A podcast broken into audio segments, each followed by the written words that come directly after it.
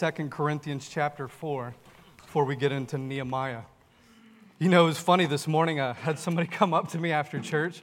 I don't always disclose everything everybody says to me, but this was pretty good. They got me.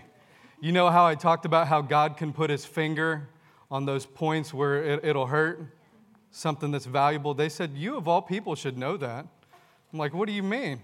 They said, Well, in one whole week, you had the Braves knocked out, you had the Bulldogs knocked out by South Carolina. He got your point where you hurt. And I was like, Touche, you really got me. I mean, that's very observant of you. very, very observant of you. Anyway, we're going to be in 2 Corinthians chapter 4. Thank you for encouraging your pastor.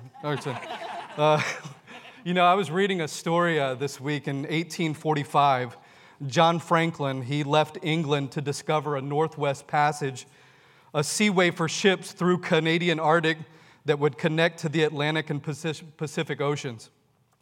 He took with him on his expedition 138 men.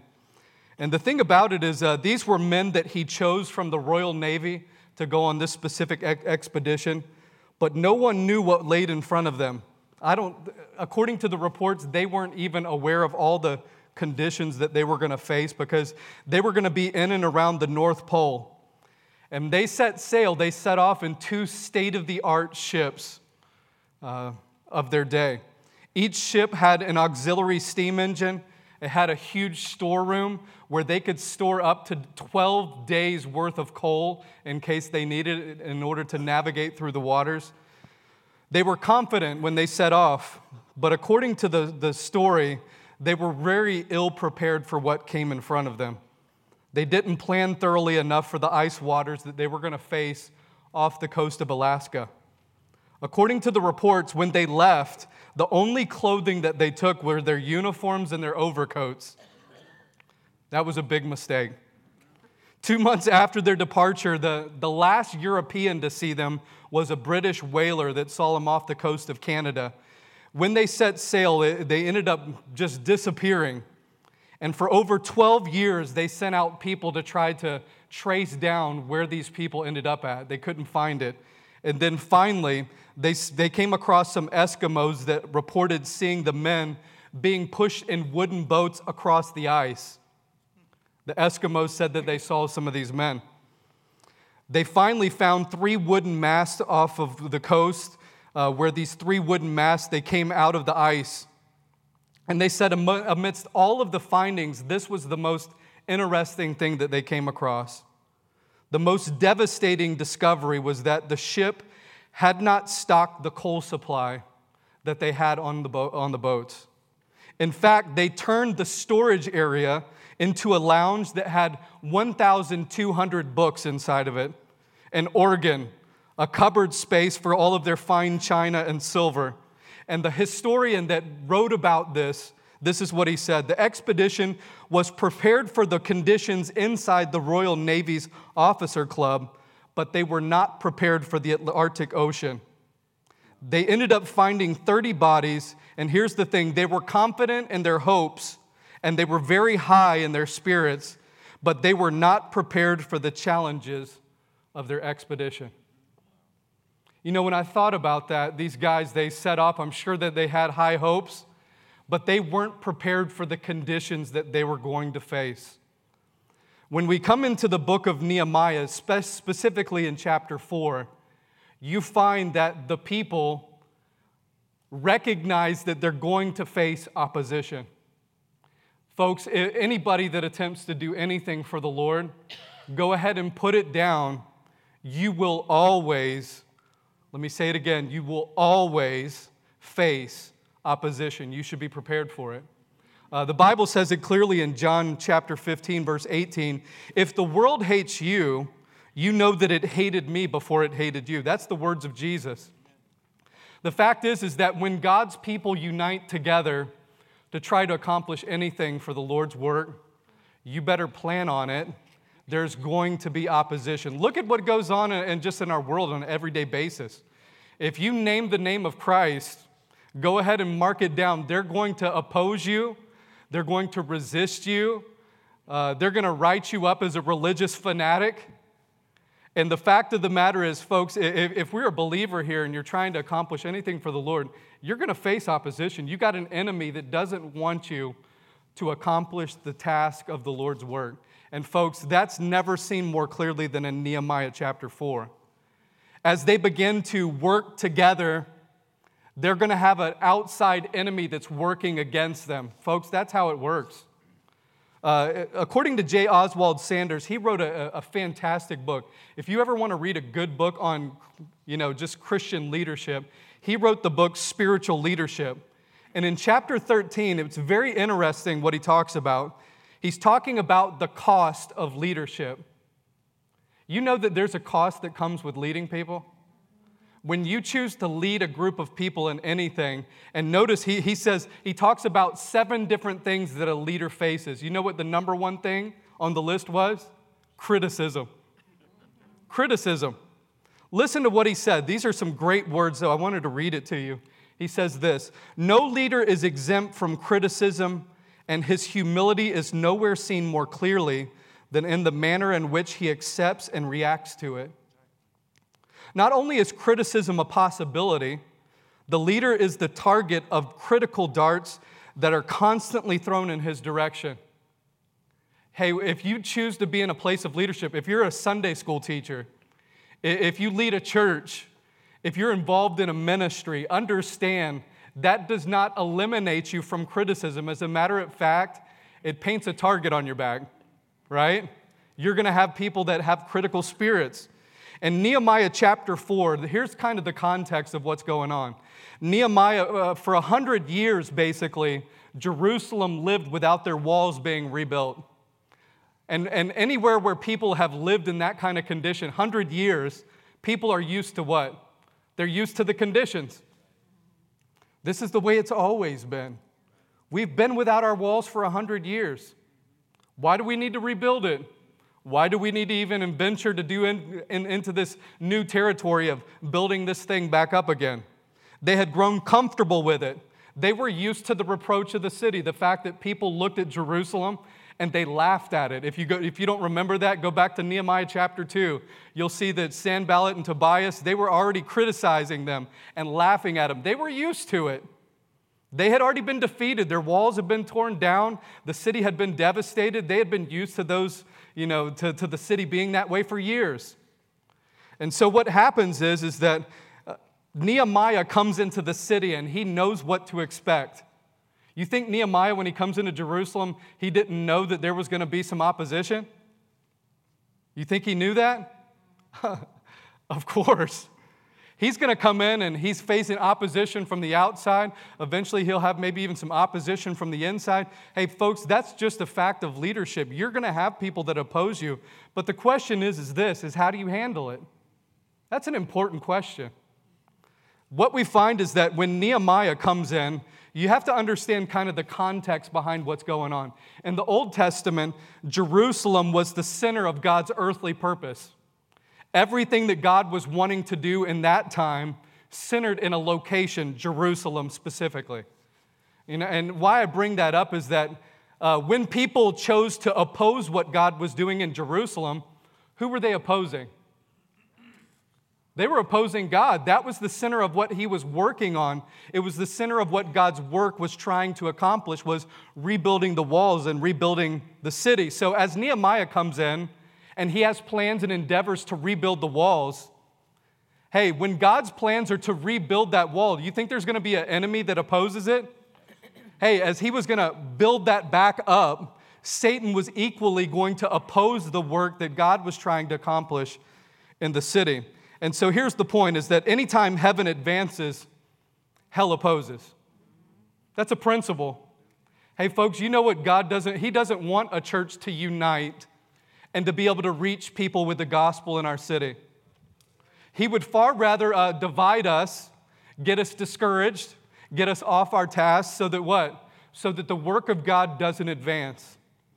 You know what? I, I, I, it just blows my mind how sometimes us as Christian, we're so ignorant of what Satan wants to do to us.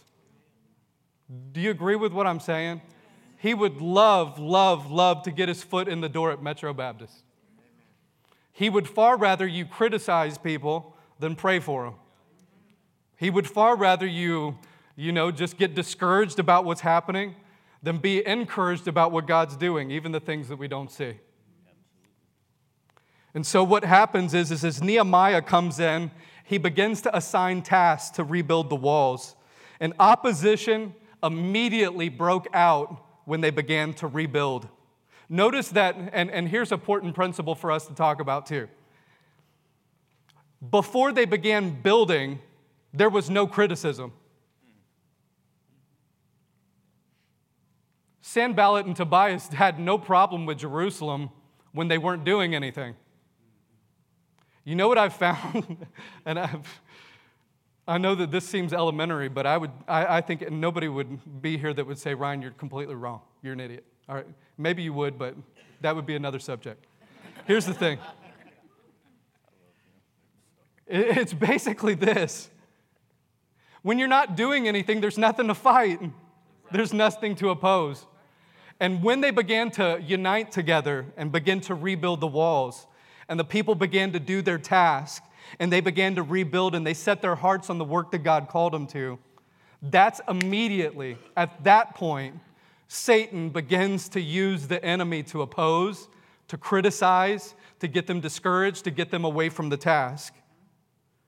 But listen, criticism and all of that's unavoidable. Here's the question When you begin to get criticized, what do you do with it? You know, the thing after studying it this week, this is what I found. What I love about Nehemiah is that he didn't allow for criticism to get him off target about what he was trying to do. You know, I don't know uh, it, it, how many of you recognize this, but you remember when Paul said that if he tried to please men, then he couldn't be the servant of God? You know, we can't be about people pleasing that is a really difficult thing in leadership because you can allow criticism to, to crowd your thoughts and you can allow the things that people to say to influence. Not that you shouldn't listen to people but the fact is is that if you listen to people too much you can't be god's servant because you really ought to be listening to him. Amen. and so what we find is that nehemiah he allows for the, the target that god gave him. Nehemiah knew his role. He knew his purpose. And i love that because hey, folks, if you're going to accomplish anything for the Lord, you better know what it is He wants you to accomplish. And he set his eyes and his focus on that thing, and he didn't allow criticism to come in and get him off target or to veer off on a detour. Folks, if we ever get that way as a church, go ahead and shut the doors down because we have to keep our eyes on the mission, on the target, on the thing that God wants us to get done. And so, I want you to notice that Criticism comes up, but how do you handle it? So let's look at Second Corinthians chapter 4. And I know you're probably wondering, why would we start here? Well, there's an important principle I think that's at play before we get into Nehemiah chapter 4. Paul was probably one of the greatest leaders. I mean, if you don't know that, read the book of Acts, see what he accomplished, the places he went. Uh, but Second Corinthians is one of the most autobiographical books in the whole New Testament. Paul talks more about himself in that book than any other book. And one of the things that he talks about is he talks about ministry and what it's really like.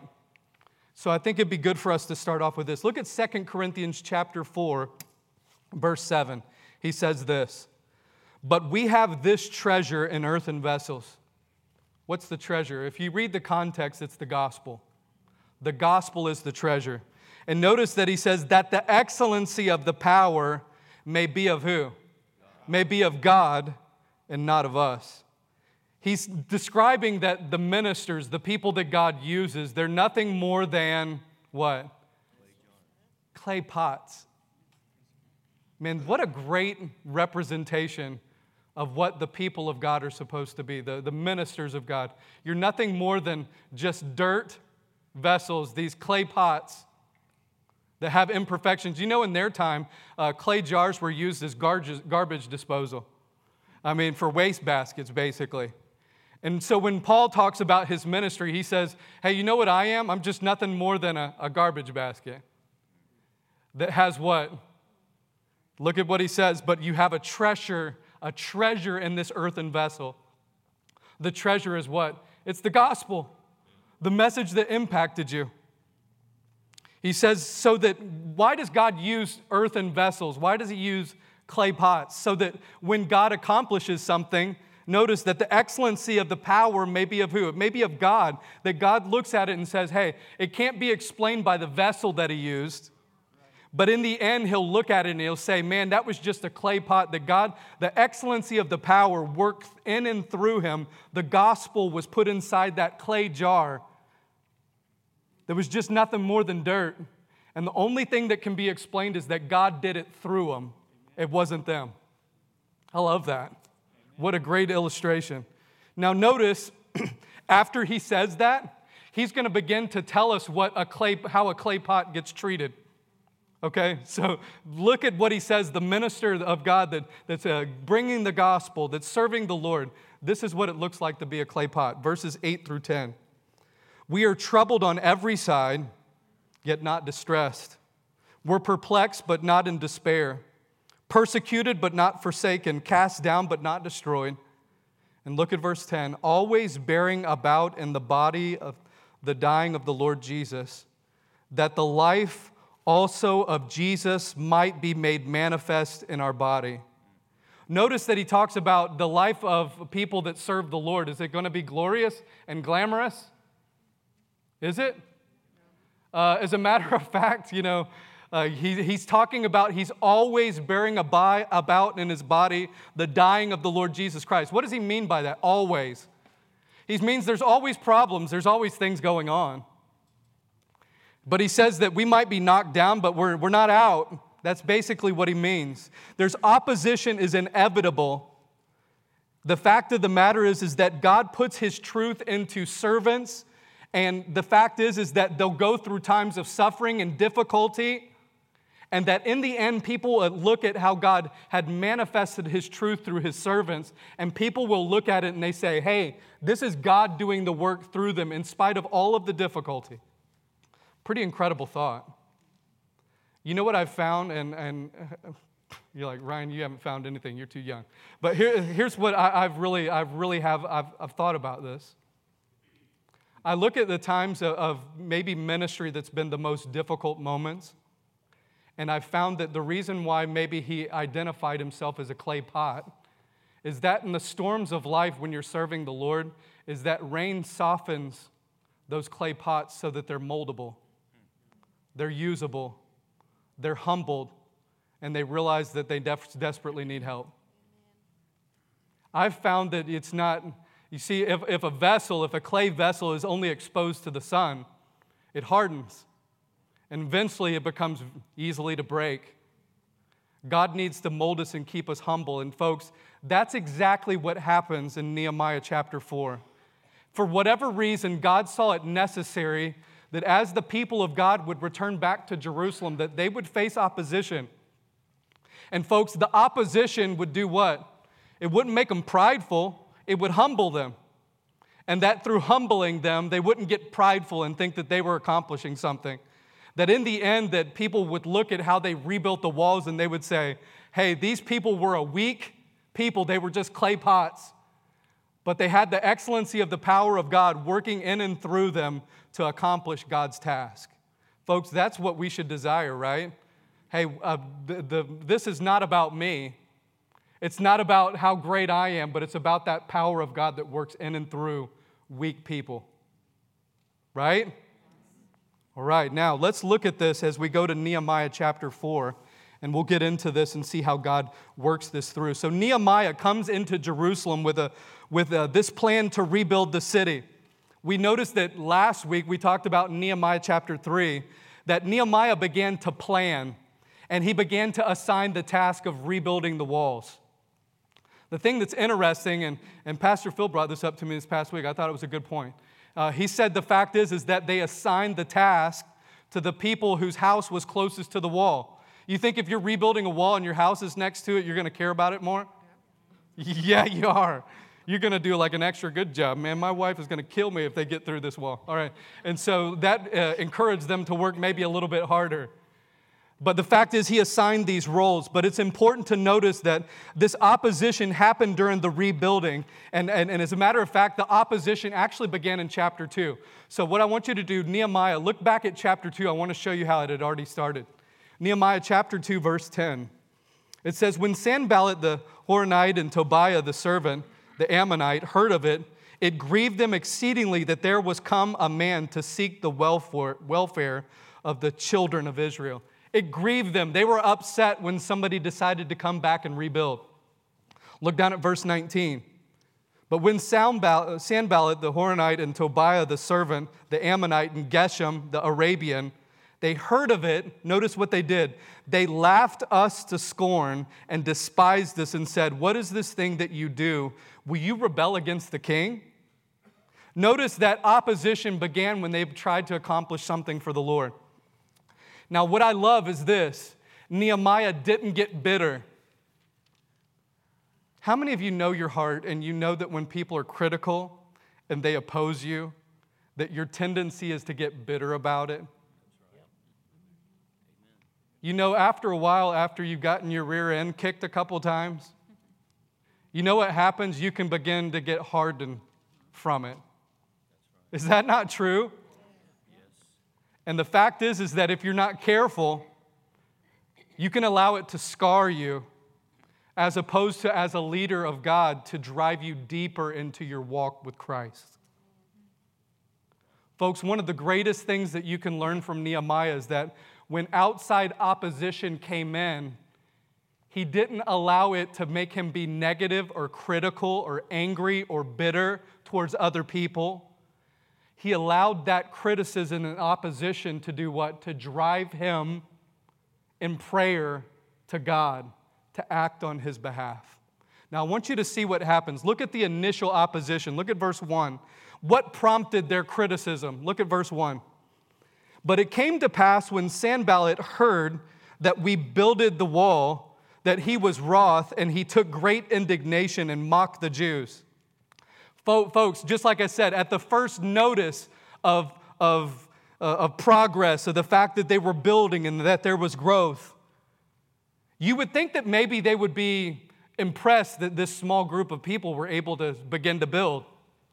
The fact is, they were not impressed. As a matter of fact, uh, they, it got them angry. The heart of a critic is always resistant to change, change threatens them. If you bring about change, there are going to be people that are resistant, and people that don't like progress, people that don't like growth. And folks, the fact of the matter is, is that, you know, are there people that are sometimes critical of change? Yeah, there, it happens. It's normal. It, it, it's a very common thing for it to happen. And notice that they began to get critical towards the things that were happening. Notice that when they were, uh, uh, where they were when the, uh, the critics began to oppose them. Look at verse 2. And it says, And they spake before his brethren and the army of Samaria. Look down at verse 3. Now, Tobiah the Ammonite was by him. Notice what, what's happening. When they found some critical people, what did they do? Come on, think through it. What, what were they doing? Critical people always what? They attract each other. Have you ever noticed that? It's true. Like it happens in the world, no matter where you're at. Critical people gravitate to each other. You ever notice that? Like it's the same thing with gossips. People that gossip, they don't like to gossip to people that won't talk to them about it. They just want somebody to agree with them. Just give me one person. And when they find that person, boy, they come together. Critics always attract each other. They bring each other. Uh, they love to have a, a, a source, somebody that agrees with them. And folks, it's not that all criticism is bad. Folks, isn't there criticism that's necessary? Hey, there's times where it's important for people, the people of God, to step up and criticize. When something's unbiblical, when people aren't doing the, the, the thing that, uh, that, that's, that Christ would call us to do as believers, be critical. But, folks, what happened here was it wasn't that. There's times to be critical. But, folks, it's the role of the leader to determine this Lord, is, is it an accurate criticism? Hey, when you have people that'll criticize you, the best thing that you could do is begin to ask yourself penetrating questions about your motives, right? Begin to say, hey, is it valid? Begin to ask questions like, hey, is, is that person, what's their motivation? You don't always know that. We can't judge that. But hey, sometimes people have impure motives behind what they say, right? And see, what happened here was that Nehemiah put it through a filter and he recognized hey, this person has, uh, has bad motives behind what they're saying. They don't want to see us progress, they don't want to see us, you know, rebuild these walls. So he ignored it. Now, I want you to notice what happens further is that um, critics, they, they love to run together. Uh, all of that happens. But notice what they said. Look at verse 1. Go back to verse 1. But it came to pass that when Sanballat heard and that we builded the wall, he was wroth and took great indignation and mocked the Jews. This word wroth, it's the idea to burn. You ever seen somebody when they get angry? Oh man, their face turns like bright red. Some people get that vein that like pops out across their forehead. And man, it sounds like y'all know some people like that. All right, but here's the thing is that when that began to happen, these people got angry. Look at what they said down in verse 3. Now, Tobiah the Ammonite was by him, and he said, Even that which they build, if a fox go up it, he shall even break down their stone wall. What were they saying? Man, y'all's quality of your wall is pathetic. And you know what drives you nuts when you look at this passage? This is another valuable lesson in leadership. Were Sanballat and Tobias, were they involved in helping rebuild the wall? You know who the people that are most critical of most things? The people that aren't involved and aren't doing anything. The people that are on the sidelines. They're always the ones that have the opinion. Have you ever seen people that are critical of their football team? Man, just watch the, ladies, watch a football game with your husband. And I'm guilty of the same thing. You know the armchair quarterbacks? They're the ones that sit on the couch and they, they say, man, if he just would have picked up that ball and thrown it over here. And, and the thing is, is like not one of us could pick up the football and throw it like that guy. But we all have an opinion about it, right? Okay, I'm talking too close. We, I'm not going to say anything. My team, too, all right? So here's the thing they would rather stand back and criticize, right? The ones that aren't involved, the ones that aren't doing anything, the ones that are just negative Nancy, the ones that look down about everything. Everything's always terrible, everything's always going wrong. Hey, folks, people are that way, aren't they? Now, notice that verse 3 it says, and, and this is a critical part because they think they're being critical of the Jewish people that are building the wall. But let me ask you this question Whose plan was it to rebuild the wall? Whose wall was it? Now, some people might say it's the Jewish people's. No, it was God's plan to bring Nehemiah to Jerusalem to rebuild the wall. So when they were being critical of the rebuilding of the wall, they weren't being critical of the Jewish people or Nehemiah. They were being critical of who? God. It's God's wall. Look at what it says in verse 3. If a fox go up, he shall even break down, notice, their stone wall. You see, they thought they were being critical of them, but folks, that's incorrect. It wasn't their stone wall, it was whose? It was God's wall. Hey, folks, be very careful of the things that you criticize. Amen. True or false?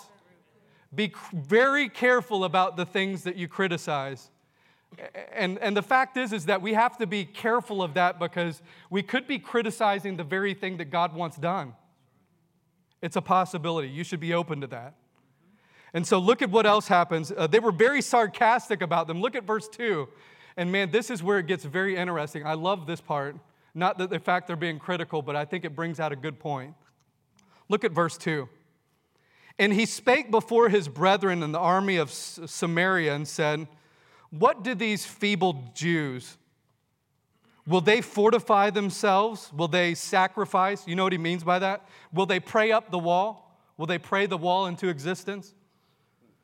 Will they make an end in a day? They build it up in just one day? Will they revive the stones out of the heaps of the rubbish which are burned? What are they saying? They're saying, hey, these Jewish people, they're weak. There's no way they'll get that accomplished. They can't rebuild this wall. Have you seen the number of them? They're feeble, they're weak, they could never get this done. You know, the thing is, is that, isn't that sound just like the world that we live in? The world is concerned with what? Ability. The world is concerned with how many people do you have on your side. The world's concerned with what? How smart are you? How much support do they have behind them? The thing that's interesting is that they thought, the, they looked at these people and said, You guys are doing the impossible task. You'll never get it done. Hey, you know, you look throughout your Bible, and the greatest things that God has done in history has been done through weak people that God uses in spite of themselves. Yes. God's greatest instruments, look throughout the Bible, think through them, were the weakest instruments because you know what God loves to do? You remember the principle we talked about? He loves to use clay pots so that the excellency might be of God's power and not of the person. You think of people like if you were Jesus and you were going to pass on your ministry to somebody. Uh, no offense, I hope we don't have any fishermen, but I probably wouldn't be picking fishermen to do it. Right? I mean, you're not talking about the people with the highest education they, they didn't have specialized training in the field. They didn't have special initiatives where they were training them. Hey, listen, folks, when he picked out these people, they were weak men that God chose to use in spite of them. It was going to be about his glory. I love this statement. Warren Wiersbe made this statement about criticism. Very good words. He said, Some people who can, some people who can stand bravely when they're shot at will collapse when they're laughed at. Let me say that again. Some people who can stand bravely when they're shot at will collapse when they're laughed at. You know, there's some times where we allow criticism to get into our hearts and into our heads, and it immobilizes us to do anything for the Lord. Hey, folks, listen up. If there's ever a time where we need to be brave and bold in our faith, it's now. We can't allow critics and people that oppose us to allow them to dictate exactly what it is that the Lord would have us do. Be careful of that. Notice another thing. Look at his reaction, and this is probably the greatest example we could look at. First of all, in his initial reaction, the first thing that he did is he spoke to God about the criticism. Hey, let me say that one more time. The very first thing he did was what, folks? He spoke to God about the criticism. He didn't go towards the one that spoke the criticism. Hey, folks, I don't know about you, but man, that would have been my like number one.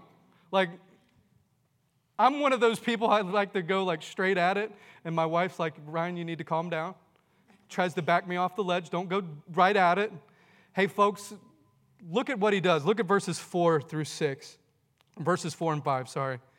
Hear, O our God, for we are despised, and turn their reproach upon their own head, and give them for a prey in the land of captivity, and cover not their iniquity. That's a tough prayer. I mean, he's going at them. And let not their sin be blotted out from before thee, for they have provoked thee to anger before the builders. That's a very unusual prayer. Notice what he's praying Lord, have you heard them? What's the answer to that? Yeah, he's heard them. Lord, you've heard them. You've seen how they've treated your people. But notice, folks, his source of communication, the very first thing in communication he did, he didn't go to another person. He went before the King of Kings and the Lord of Lords. He went before his throne room and he began to pray God, you see what they've done. God, you know what they're trying to do he went to God in prayer, and his prayer was very authentic. He brought his concerns before God in prayer. It was real. He asked God to work. And listen, folks, one of the greatest things you could do if you would learn this principle in communication, and, and not only that, if I could learn this principle in communication, if before I said something, I would pray about it first, I would save myself a whole lot of problems. Anybody else there? That's see the wives nudging your husbands. All right, that's good. All right, here's the thing if we would, before we communicate, would learn to take this concern before God in prayer first, it sure would help. Now, here's the question we read this prayer and people begin to think, Ryan, are we supposed to pray that way that God would not forgive their sins? What do you think? Is that a New Testament principle? Sometimes you might want to pray that, but listen, New Testament, right, Old Testament, the reason why they could do that is that when they had this open opposition against God rebuilding the walls in Jerusalem, they were opposing who? God directly. It was his place, it was his city, it was his wall. Now, specifically in the New Testament, it tells us to do what? Pray for your enemy. Oh, man. Wouldn't you love, love, love if I didn't say that? But the fact is, is that we're called to pray for our enemies. We pray that they would come to faith in Christ. We don't want to pray that, you know, that they would uh, be damned to hell. That's, that, that's basically what Nehemiah's prayer was about, by the way. Lord, would you punish them for what they said? You know, what I love is that Nehemiah, it's a great lesson. The very first response to criticism was to pray. Hey, folks, if you're prone to retaliate, if you're prone to pay people back, if you're prone to cut people down with your words, a very important lesson for us to learn from Nehemiah is don't get so defensive. And listen, if you're in a place of leadership, you're normally a person that's strong willed already, anyways, right? And so when he says slow down and pray about it, hey, that's a really good uh, thing for us to do. Uh, the thing I, I, always think about is that I think of David right after he uh, lost the kingdom to his son Absalom. And you remember he was walking down the path and there was a guy that was throwing rocks at him and was, you know, saying all these mean things about David. And you remember one of David's, you know, mighty men of valor said, You want us to go take care of him? Man, if I would have been David, it would have been different. Yes, please do that. All right, but he didn't do that. You remember what he did? What did he say? Let him go. We'll let God be the judge of the situation. He sees everything. And, folks, if we would have that kind of mindset when we take criticism to the Lord through prayer, you know what would happen? God deals with people a whole lot better than we do. Right? And you won't feel quite so bad afterwards. right? You want to feel so guilty. It's a great principle. One of the things in the Bible that helps with that is Proverbs 15:1 says this, "A soft answer turns away wrath, but a grievous word stir up anger." You want to know how to die, to kill off the, the fighting and the criticism? Uh, answer them back softly. Be the one that throws the water. I always try to teach my kids and I think it's a valuable principle. It, it hasn't worked yet, but I keep trying. And so one of the things is that when they get an argument and they fight or there's a something that starts with them, I teach them the principle of the bucket of water and a bucket of gasoline. And man, if you would just throw the water on it at the beginning, man, it would just go so much easier. If you got a problem with them, walk out of the room. Don't throw gas on it. And folks, he's saying that a soft answer turns away wrath. You want to kill the problem out? Be careful in the words that you say. Same passage, Proverbs 15, verses 28 and 29 says this The heart of a righteous man studieth to answer. What does he mean? He thinks about his words before he answers. But the mouth of the wicked, it pours out evil things. The Lord is far from the wicked, but he hears the prayer of the righteous. What does he mean by that? He means that a righteous person will study to give their answer. They'll actually think about the words that they're going to say before they say it. A wicked person does what? And then they just pour out whatever it is they're thinking. Man, I'm just going to, let me give you a piece of my mind. And they just kind of let everything go out. And you're just kind of like, what happened here? They blew up. Folks, what I love about Nehemiah is the reason why he didn't blow up and lose all of that was because he had already taken the issue directly to God and he left it with him. Can I say that one more time? The reason why he didn't struggle with bitterness and with anger about the situation was he took his request before God about his enemies and he left it with him. And he knew that ultimately what? God will handle it far better than me. Let God handle them. Tell God on them. You know, let, let God know about it. Leave it with Him.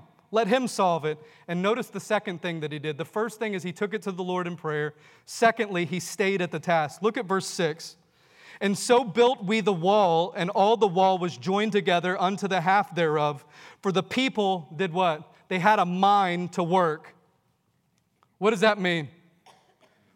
Well, see, critics, they want to demoralize you. They want to discourage you so that you'll do what?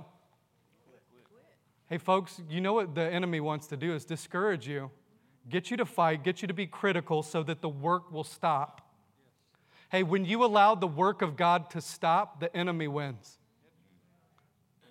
Folks, when we allow critics and criticism to stifle God's work, we are letting the enemy win. You see, good leadership encourages the people to stay focused on the task. And, folks, that's a great lesson for churches in America, right? Stay focused on your task. Your enemy is not flesh and blood right? He wants us to stay focused on the task that He's set in front of us. Get back to work, stay focused on it because the critics, they want to get you off of the path. They want to get you off of the mission. And, folks, that's happening far too often. Remember the task that God has for us. We're to reach a lost world with the gospel. We don't have time to have fight with each other. Amen. Amen. They stayed at the task. Now, notice what happened, verses 7 and 8. The opposition intensified. Hey, folks, just because you pray about it doesn't mean that He answers it immediately in your timing, right? God's on His own time clock. We talked about that this morning. He's always on time, He's never too late, He's never too early. He's on His own time schedule. Look at verses 7 and 8. But it came to pass that when Sanballat and Tobiah and the Arabians and the Ammonites and the Ashdodites heard that the walls of Jerusalem were made up and that the breaches began to be stopped. Then they were very wroth and conspired, all of them together, to come and fight against Jerusalem and to hinder it. Notice, to hinder it, to divert them, to get their attention elsewhere. Listen, you know what they were basically doing? They were gathering more people that were critics and people that wanted to stop them, and they were building an army so that what would happen? The people in Jerusalem would have to be understanding of the fact there's going to be an army that's going to come in and oppose you. And by them having to focus their resources on an army that's going to attack them, it diverted their attention away from the thing that God wanted them to focus on. Okay, so what does he do? Look at the response. Look down in, in verse 9. Nevertheless, man, doesn't it seem repetitive? Nevertheless, we made our prayer unto our God.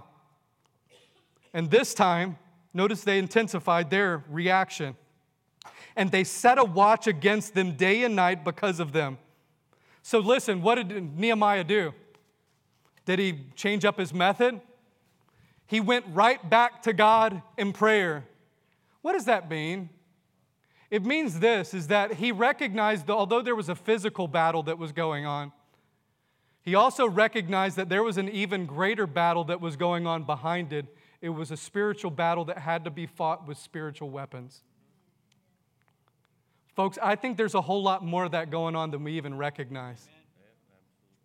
So many things that we identify in our Christian walk, we think are physical battles. We think they're actual enemies that are coming against us physically. And there is some of that. But, folks, a lot of it is a spiritual battle that takes us using spiritual weapons. But notice that Nehemiah also, on top of it, he prayed, but he also did the second thing. He set a watch out in case they did attack. Hey, folks, that is a great balance in the Christian life. Listen, we bring our needs before the Lord in prayer, but we also have to do our part. Hey, folks, listen, you might pray for safety in your house. Lord, keep my family safe. Pray about it, but listen, folks, also lock the door. I know that sounds super practical, but that's so true, all right? Listen, it doesn't mean that it eliminates your responsibility. Hey, let God do his part. And let me give you the principle. We'll put the verse up on the screen, but Proverbs 21 31 teaches that principle. Look at what it says The horse is prepared against the day of battle. What does that mean? Get your horse ready, make sure the soldier's ready, make sure he's ready for fighting, he's been through the training. But listen, notice what else. But safety is what? It's of the Lord. What does that mean? Hey, you do your part, you get yourself ready for the fight. You get on the horse, you get ready to swing the sword, but recognize that the real victory comes from who? It comes from the Lord. Listen, that is a great, great example of how we should live. Listen, we need to pray as a church. We need to ask God to work and move. And we ask Him to do that part. The victory comes from Him. But we need to do our part in what He's called us to do. So let's look at some application and we'll be done. Number one is this it's impossible to lead anyone without facing opposition. Folks, if you lead anybody, there will be opposition. Face it, it's going to happen. The, the, most, the only perfect man that ever walked this planet, Jesus Christ, the God man, he walked this planet, and guess what he faced the whole time?